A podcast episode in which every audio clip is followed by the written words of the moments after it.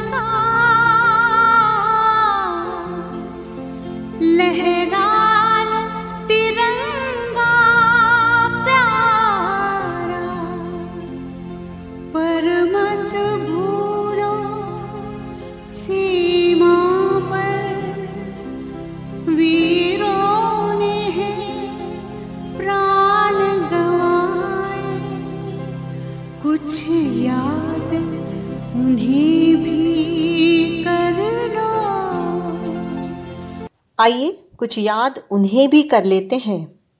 वो अमर जवान जो देश के लिए मर मिटे थे।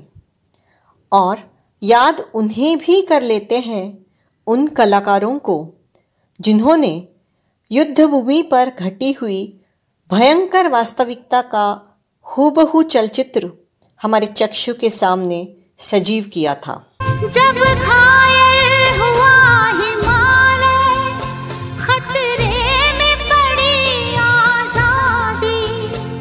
जब तक थी सांस लड़े वो, जब तक थी सांस लड़े वो, फिर अपनी लाश बिछा दी।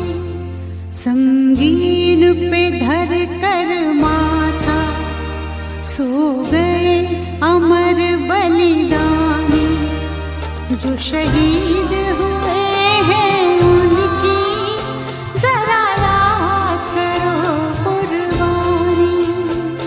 सबसे मधुर गीत वो होते हैं जिनमें हमें दर्द के लम्हे बरामद होते हैं। भूल न जाओ उनको इसलिए सुनो ये कहानी जो शहीद हुए हैं उनकी जरा याद करो संगीतकार सी रामचंद्र जी को गणतंत्र दिवस के अवसर पर अपनी रचना प्रस्तुत करने का न्योता मिला था। वीर जवानों का मनोबल बढ़ाने हेतु उन्होंने कवि प्रदीप जी से देशभक्ति से ओतप्रोत कुछ पंक्तियाँ लिखने की दरख्वास्त की थी। समंदर किनारे सैर करते वक्त अचानक कवि प्रदीप जी के मन में कुछ अल्फाज आए। उन्होंने अपने सिगरेट पैक पर उन शब्दों को उतारा और निर्माण हुआ एक अभूतपूर्व गीत जो बदलते समय के साथ सभी पीढ़ियों में आज भी लोकप्रियता के शिखर पर है।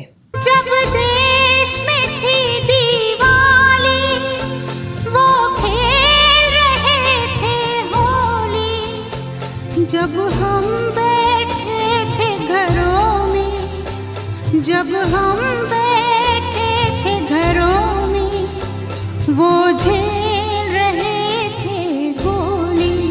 कवि प्रदीप चाहते थे कि लता दीदी ये गीत पंडित नेहरू के सामने प्रस्तुत करें।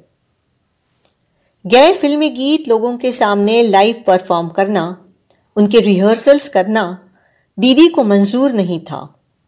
उन्होंने इस गीत को गाने से साफ़ इनकार कर दिया। फिर श्री रामचंद्र जी ने आशाताई के साथ इस गीत के रिहर्सल्स शुरू किए। कवि प्रदीप के लगातार प्रयास के बाद लता जी और आशा जी ने मिलकर युगल स्वरों में इस गीत को गाने का निर्णय लिया। लेकिन कार्यक्रम के एक दिन पहले कुछ कारणवश आशा जी ने दिल्ली जाने से साफ़ इनकार कर दिया। और फिर दिल्ली के आसमान में गूंज उठी, हिमालय से ऊँची, सागर से गहरी और शोक में डूबी भारत रत्न स्वर सम्राज्ञी लता मंगेशकर की दिलकश आवाज़, जिसे सुनते ही लोगों के रोंगटे खड़े हो गए।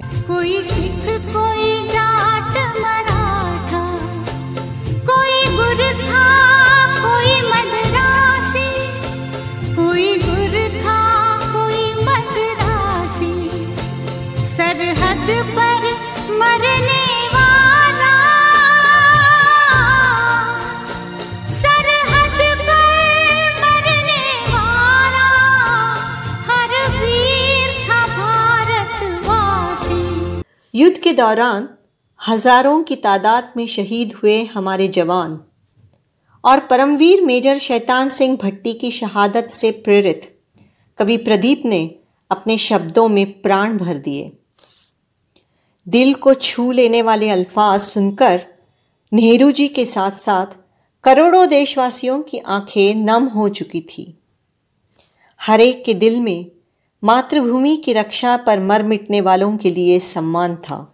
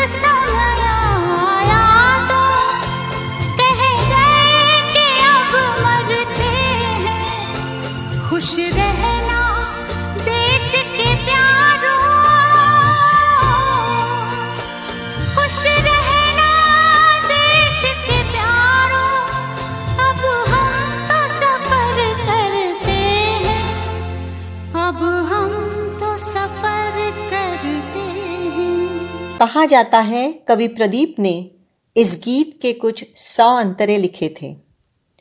उसमें से चुनिंदा पाँच अंतरों पर ध्यान केंद्रित कर स्वर में पिरोया संगीतकार सी रामचंद्र जी ने। दुर्भाग्यवश, कवि प्रदीप जैसे महान गीतकार को दिल्ली में आमंत्रित नहीं किया गया था। थे धन्य जवान वो अपने, थी धन्य वो उनकी जवानी जो शहीद हुए हैं उनकी। करो कुर्बानी। हिंदी फ़िल्म जगत का हिस्सा ना होते हुए भी ये गीत हर हिंदुस्तानी की जुबा पर रहता है। ये गीत देश के लिए कुर्बानी देने वाले शहीदों के लिए एक श्रद्धांजलि में तब्दील हो चुका है। जय हिंद।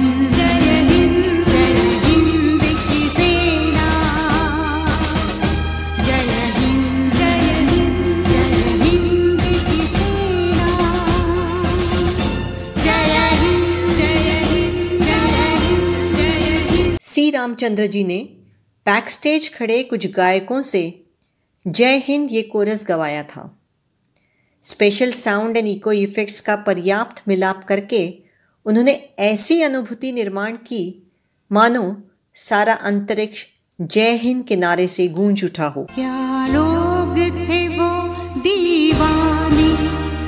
क्या लोग थे वो अभिमानी? जो शहीद